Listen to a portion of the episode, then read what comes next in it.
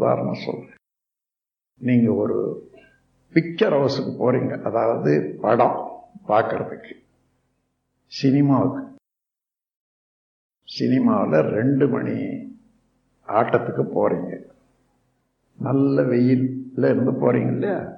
அந்த வெயில் ஒரு முப்பது டிகிரி வெயில் இருக்கிறதாக வச்சுக்கோங்க. அந்த அளவுக்கு நம்முடைய ஜீவகாந்த சக்தி கண் மூலமாக செலவிட்டே இருக்குது. அங்கே உள்ள போகிற போது அதுக்குள்ள நேரம் ஆகிப்போச்சுன்னா அவன் கதவு சாத்துடுறான். ஆனாலும் உங்களை அங்கே கதவாண்ட ஒரு ஆள் இருந்துட்டு ஒரு டார்ச் எடுத்துக்கிட்டு நீ வாங்கன்னுட்டு உள்ளே இட்டுருவோம் அப்படி டார்ச் லைட்டில் தான் நம்ம போகிறோம் போய் இடத்தை கொடுத்து உட்கார வைக்கணும். அது வரைக்கும் அங்கே என்ன நடக்குது எத்தனை பேர் இருக்காங்கன்றது தெரியுதா? இல்லை. காரணம் நான் இருபது முப்பது வெளிச்சத்தில் இருந்து வந்திருக்கோம். இங்கே இருக்கிறது மூன்று டிகிரி வெளிச்சம் தான் இருக்குது உள்ள. முப்பதுக்கு மூணு பத்தில் ஒன்று தான் அதனால தெரியல. அதோட உட்கார்றோம். இந்த முப்பதுல இருந்து இருபத்தெட்டு இருபத்தேழு அப்படி இறங்கிட்டே வருது. நம்முடைய இயல்பான நம்பர் டூ டிஜிட்டுக்கு வர்ற போது அங்கிருந்து பார்க்குறோம். மூன்று வெளிச்சம் இங்கே இருக்குது. ரெண்டு வெளிச்சம் தான் நம்முடைய இயல்பு. இப்போ ரெண்டுல இருந்து மூன்று தூண்டி விடுது. ஒன்று அதிகரிக்கு. அந்த ஒரு வெளிச்சம் அப்படி பார்த்தா ஆள் இருக்கிறது தெரியுது பக்கத்தில் இருக்கிறது தெரியுது எல்லாம் தெரியுது. வெளிச்சம் அது பிறகா வந்தது? இல்லை. நம்முடைய மாற்றம் எந்த பொருளோட தொடர்பு கொள்றோமோ அந்த பொருளுடைய தன்மையை நாம் அடையிறோம். இந்த மாதிரி நாம் வந்து ஒரு பொருளை பார்க்கிறோம்னு சொன்னா அந்த பொருள்ல இருந்துதான் இன்பம் கிடைக்கிறது. நினைக்கிறோமே? இல்லவே இல்லை. அந்த பொருள் நம்முடைய இயக்கத்தை தூண்டி விட்டது எந்த அளவு உயர்ந்ததோ நாம் இருந்த அளவில் இருந்து உயர்ந்ததோ அந்த அளவு தான் உணர்வாக பெறுகிறோம். அந்த அளவுக்கு நமக்கு ஜீவகாந்த சக்தி செலவாகிறது. அந்த செலவு தான் உரசலாக ஏற்படுத்து புலன்களில் இன்பம். அளவோட இருந்தால் இன்பம். அது அதிகமாக இருந்தால் அதுவே ஷார்ட் சர்க்கியூட் வரும்போது துன்பம். இதை வேதாந்த விளக்கத்தில் அவங்க என்ன சொல்லுவாங்கன்னா நாம் வந்து பொருளில் தான் இன்பம் இருக்கிறதுன்னு நினைக்கிறோம். அது தவறு. பொருளில் கிடையாது.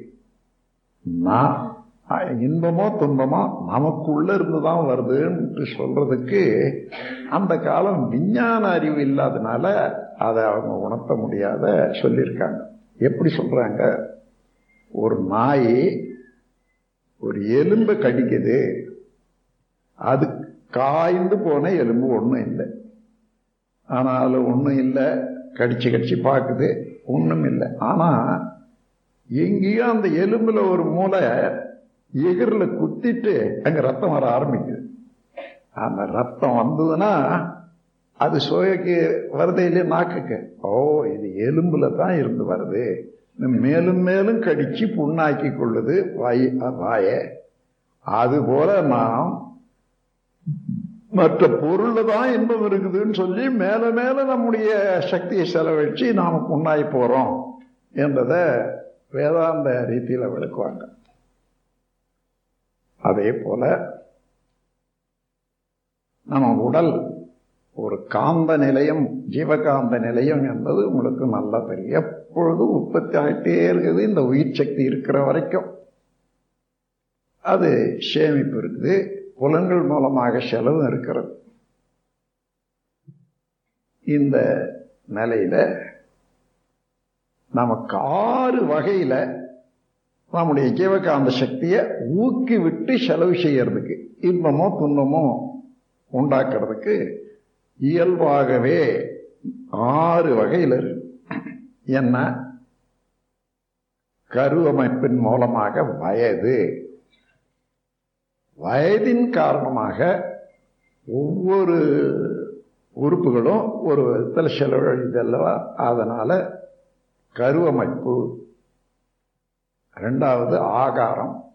நான் உண்ணும் உணவுக்கு தகுந்தவாறு நம்ம உடல்ல ரசாயன வேறுபாடுகள் உண்டாகும். கருவமைப்பு ஆகாரம் எண்ணம். எண்ணம்னா ஒரு நல்லவர்களை நினைக்கிறீங்க நல்ல செயலை நினைக்கிறீங்க உங்களுக்கு ஒரு இன்பமான காட்சியை நினைக்கிறீங்க அப்போ இருக்கக்கூடிய உடல் நலம் அதாவது பொறுமைக்கும் அல்லது ஒவ்வாத அது துன்பத்தை தரோ அல்லது தந்தது என்ற பொருளை நினைக்கிறதுக்கு எப்படி இருக்குது? அப்போ ஒவ்வாமை ஏற்படும். அந்த ஒவ்வாமைக்கு தக்கவாறு உடல்ல ரசாயன வேறுபாடு உண்டாகும். அதனால நோய்களோ துன்பமோ உண்டாகும்.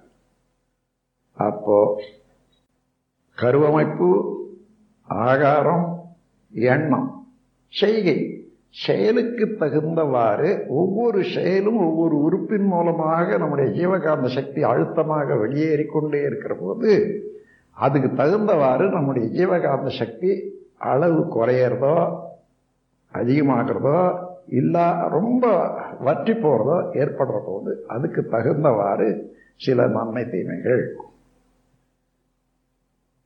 ககனத்தில் சஞ்சரிக்கும் கோள்கள். இப்போதான் முன்னாடியே சொன்னார் இல்லையா? நாம் வந்து பூமியில் இருக்கோம்.